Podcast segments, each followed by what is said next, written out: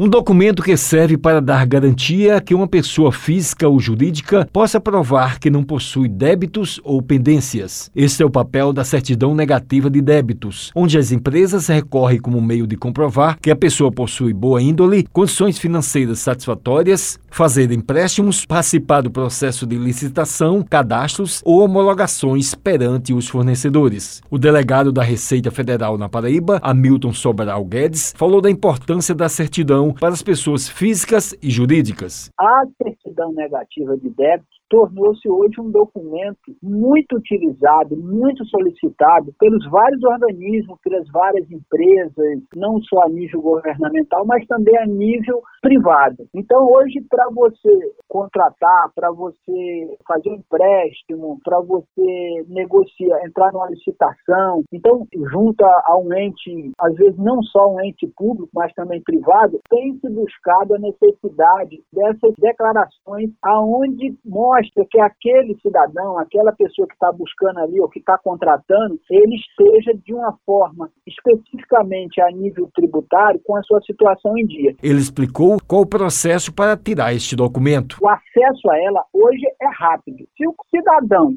ele não tiver pendência nenhuma, a partir da página da Receita Federal, ele vai estar tá podendo buscar essa CND e imprimindo ela de imediato. Não havendo pendência nem na Receita Federal, nem na Procuradoria da Fazenda Nacional, ele vai fazer essa emissão dessa CND de uma forma rápida. É quase que daria alguns segundos ali, é você preencher o seu CPF, o seu CNPJ, informar aqueles caracteres especiais, ele que geralmente pede para verificar, e estando ok, você tem ali por, em alguns segundos a sua certidão negativa de débitos, porque hoje a validade são de seis meses. Hamilton disse quais as declarações e informações que o órgão pode fornecer aos contribuintes. Todas as declarações hoje que são entregues, que o contribuinte entrega, que o contribuinte envia, ou até declarações de terceiro, é possível o contribuinte obter essas informações a nível de Receita Federal. Podem ser buscadas tudo na página da Receita Federal, que é no